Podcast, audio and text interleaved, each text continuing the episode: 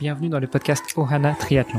Je suis Hermano et avec Olivier de Scutter, chaque jour de la semaine, en quelques minutes, nous vous expliquons comment débuter, progresser et enfin performer dans le triple effort. Aidez-nous à faire grandir la communauté en partageant ce podcast au plus grand nombre et en laissant une revue et une note sur Apple Podcast. Ça nous aide vraiment à progresser et à monter dans les classements. Allez, assez parlé, place à notre épisode du jour. Salut les sportifs, c'est Hermano et vous êtes sur l'épisode de vendredi du podcast Ohana, dernier épisode de la semaine et je vais devoir me séparer de l'un des deux de Scutter puisque cette semaine j'ai été accompagné non seulement par mon compère Olivier, salut Olivier. Salut Hermano, la semaine sera passée vite. Eh oui, mais aussi avec son papa, monsieur Xavier de Scutter, salut Xavier. Salut Hermano, salut Olivier. Olivier, si je te laissais l'idée un petit peu ce dernier épisode de la semaine, toi qui connais un petit peu mieux ton papa que moi, enfin j'espère en tout cas. Surtout vu le nombre de bandes que vous avez déjà parcourues ensemble, mais oui, toi qui le connais beaucoup mieux, qui a peut-être quelques idées sur le futur que nous prépare ton papa, donc je te passe le micro. Ok, très bien. Ouais, je sais, je te prends au dépourvu comme ça, mais ça fait partie du direct. Exactement. Donc c'est vrai qu'on a pas mal parlé de tes aventures du coup, et puis de ton amour pour le vélo depuis toujours. Je pense qu'il y a peut-être une question qu'on pourrait se poser là maintenant, avant d'attaquer tes prochains objectifs. C'est quel est le rôle finalement du vélo pour toi? Quelle est la place du vélo pour toi dans ta vie aujourd'hui? Aujourd'hui, une place énorme parce que ça reste un loisir quotidien ou quasi quotidien. Enfin, il est. Si je n'en fais pas pendant 24 heures, il y a quelque chose qui me démange. Mais c'est tous les sportifs ont besoin de se défouler. Au bout de 24 heures, il y a la montée d'endomorphine et il faut aller se défoncer. Donc ça reste très très présent. C'est le seul sport que je pratique. Je suis pas du tout sportif à part le vélo, quoi. Je touche pas un ballon, je cours pas, je nage pas. Non, je fais rien d'autre que du vélo. Moi, je suis un monomaniaque de la pédale.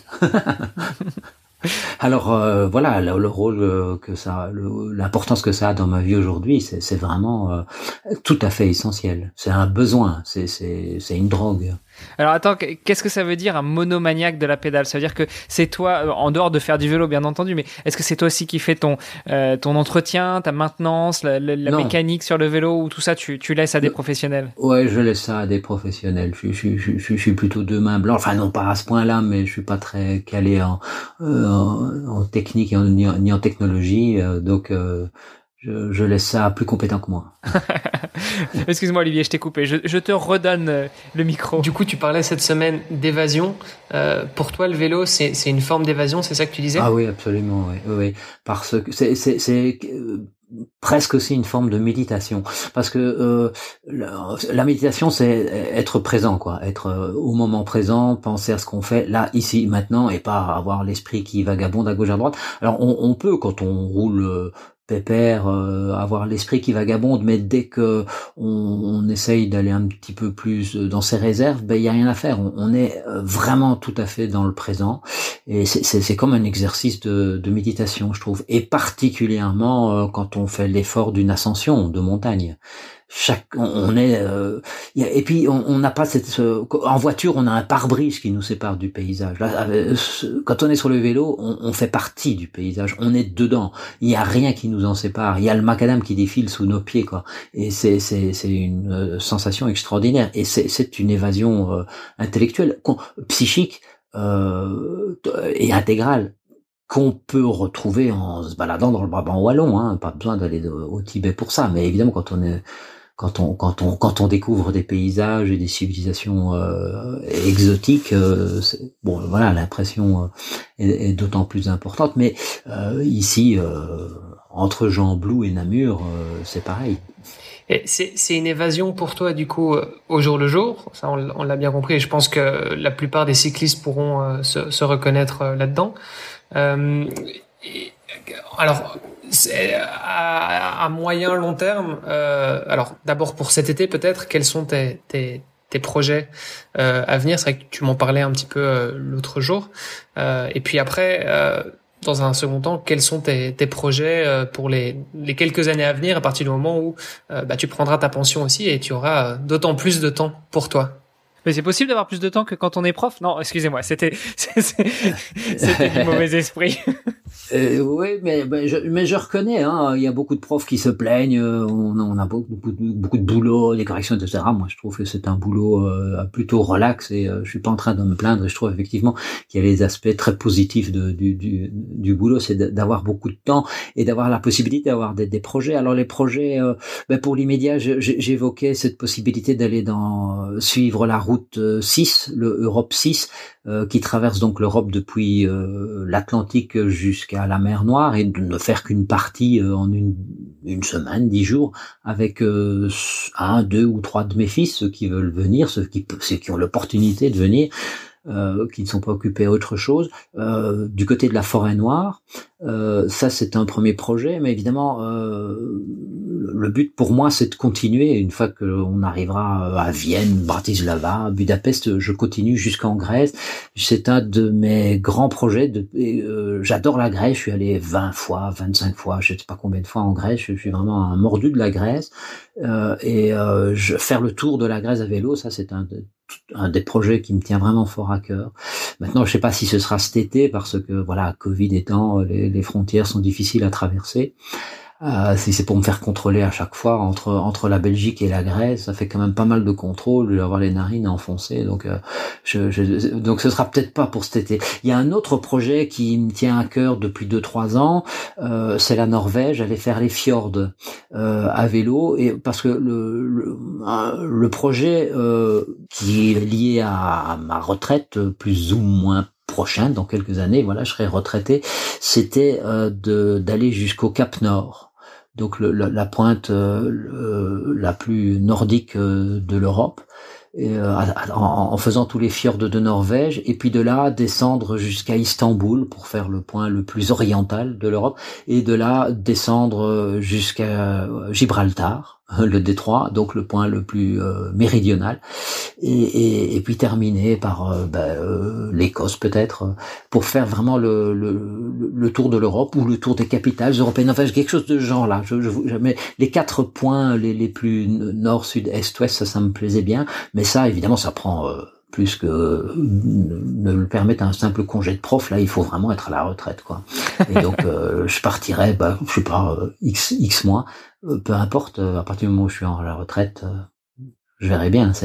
On improvisera, quitte à revenir en hiver, par exemple, parce que bon, c'est vrai que l'hiver en Europe, c'est pas forcément l'idéal. Donc, je peux le faire en 2 fois. J'ai un van aussi, je peux faire en partie avec mon van et mon vélo accroché derrière. Enfin voilà, mais ce tour de l'Europe, c'est quelque chose qui me botte énormément. Ouais, c'est sûr qu'il vaut mieux faire la Norvège en été et la Grèce en hiver, bah ouais. C'est peut-être plus agréable. Hein. Ah bah oui, non, la Norvège, c'est immanquablement entre juin et août, et encore fin août, c'est déjà trop tard si on va au Cap Nord, c'est déjà beaucoup trop froid, beaucoup trop difficile. Donc ce serait peut-être, enfin voilà, c'est quelque chose qui demande encore à être pensé et organisé. Mais c'est un objectif. Et en fait, puisque la question est quels sont tes projets, tes objectifs, mon objectif, c'est un objectif complètement loufoque. C'est l'objectif Lune. Je m'étais dit... aller pédaler sur la Lune. Non, peut-être pas. Le Ladakh que j'évoquais, il ressemble très fort, mais c'était pas ça. C'est pas aller pédaler dans les cratères, mais c'est franchir la distance Terre-Lune.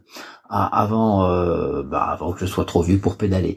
Donc, dans ma vie, avoir fait les quelques 356 000 kilomètres qui font la distance Terre-Lune. C'est un projet imbécile, mais c'est un projet qui me tient. Voilà, c'est quelque chose que j'ai envie de faire. Et j'approche tout doucement des 200 000. Je sais plus très bien à combien je suis. Si j'avais pas cessé pendant une dizaine d'années, je serais encore un peu plus près du but. J'y serais quasiment, je crois. Alors attends, parce que maintenant, avec les outils comme Strava, on a facile pour savoir un petit peu tout l'historique de kilomètres parcourus. Mais jusque il y a encore 4-5 ans, comment est-ce que tu faisais? Oui. Tu tenais tout ça dans un cahier et puis tous les ans, oui. Tu faisais le total? Ah ouais, mais comme je suis de la vieille génération, je continue à le faire. Bon, j'ai Strava, donc mon GPS, Oui, c'est vrai, depuis peu. Enfin, non, je l'ai depuis quelques années, mais je l'utilisais pas. Oui. Et maintenant, j'ai un beau Garmin et j'ai Strava, donc tout est enregistré. Mais malgré tout, j'ai mon petit agenda et chaque fois que je rentre, je note, voilà, 110. Et au bout de la semaine, j'additionne. Et au bout du mois, j'additionne. Et au bout de l'année, je fais un total et j'ai mis tout ça sur un tableau Excel. Donc, je sais pas approximativement combien de kilomètres j'ai fait depuis mon adolescence, quoi. Est-ce que tu comptes les petites sorties avec les tricycles d'Olivier, de Florian et d'Alexandre, ou ceux-là tu les laisses de côté? Non, ça je les ai laissés de côté quand même, parce que pas exagéré, je suis pas un maniaque à ce point-là non plus. Enfin, aujourd'hui, chacune de mes sorties est répertoriée. Je m'étais dit, voilà, la NASA avait choisi pour aller à l'Unir, avait choisi le moment où la Lune est la plus proche de la Terre, ce qu'on appelle le périgée, plutôt que son apogée. Et là, si on fait une moyenne, c'est plus ou moins 356 000 kilomètres. Et donc voilà, j'ai quand même encore quelques coups de pédale à donner, mais d'ici une quinzaine d'années, je devrais y être arrivé. Bon bah écoute, c'est tout le pire qu'on puisse te souhaiter, et je trouve que c'est une très belle conclusion pour cette série hebdomadaire. Olivier, qu'est-ce que t'en penses? Excellente conclusion. Je tiens à dire quand même que j'ai beau rouler, on va dire fréquemment, je fais parfois à peine la moitié de ce que fait mon papa en termes de kilomètres par an. Voilà, bah, faut replacer un petit peu les choses dans le contexte. Tu dis d'ici une quinzaine d'années, tu devrais avoir parcouru les 156 000 et quelques kilomètres qui te manquent. Donc ça fait quand même une moyenne de 10 000 kilomètres par an. 10 000 kilomètres oui. par an, si on divise encore par mois, ça fait environ 1000 bornes par mois.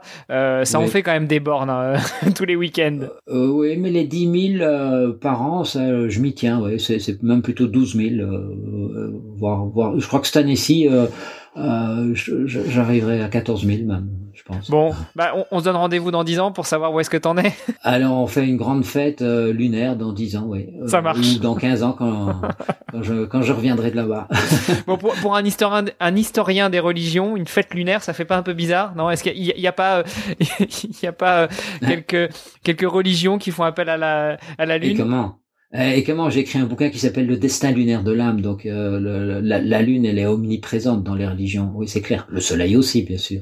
Mais la lune qui s'éclipse, qui disparaît, puis qui renaît, qui meurt et qui ressuscite, c'est un des grands archétypes. Oui. Mais là, on est parti sur un autre sujet. On gardera ça pour un autre podcast peut-être. On gardera ça pour une sortie vélo organisée avec nos fans en mode en philosophie, tu vois. C'est une espèce de mélange entre la philosophie et le vélo. Ah, d'accord. Avec vélocité. Super, bah écoute, merci beaucoup Xavier. Olivier, merci beaucoup pour cette rencontre avec ton papa. Et puis, merci pour l'invitation. C'est un plaisir. Chères auditrices, chers auditeurs, je vous donne rendez-vous la semaine prochaine. Et en attendant, passez un très très bon week-end. Avec grand plaisir. Merci Hermano et merci papa. Merci à vous deux. Au revoir. Bon week-end. Ciao. Bye. Vous avez apprécié cet épisode? Alors, taguez Ohana_tri sur Instagram et si ce n'est pas déjà fait, laissez un commentaire sur Apple Podcast.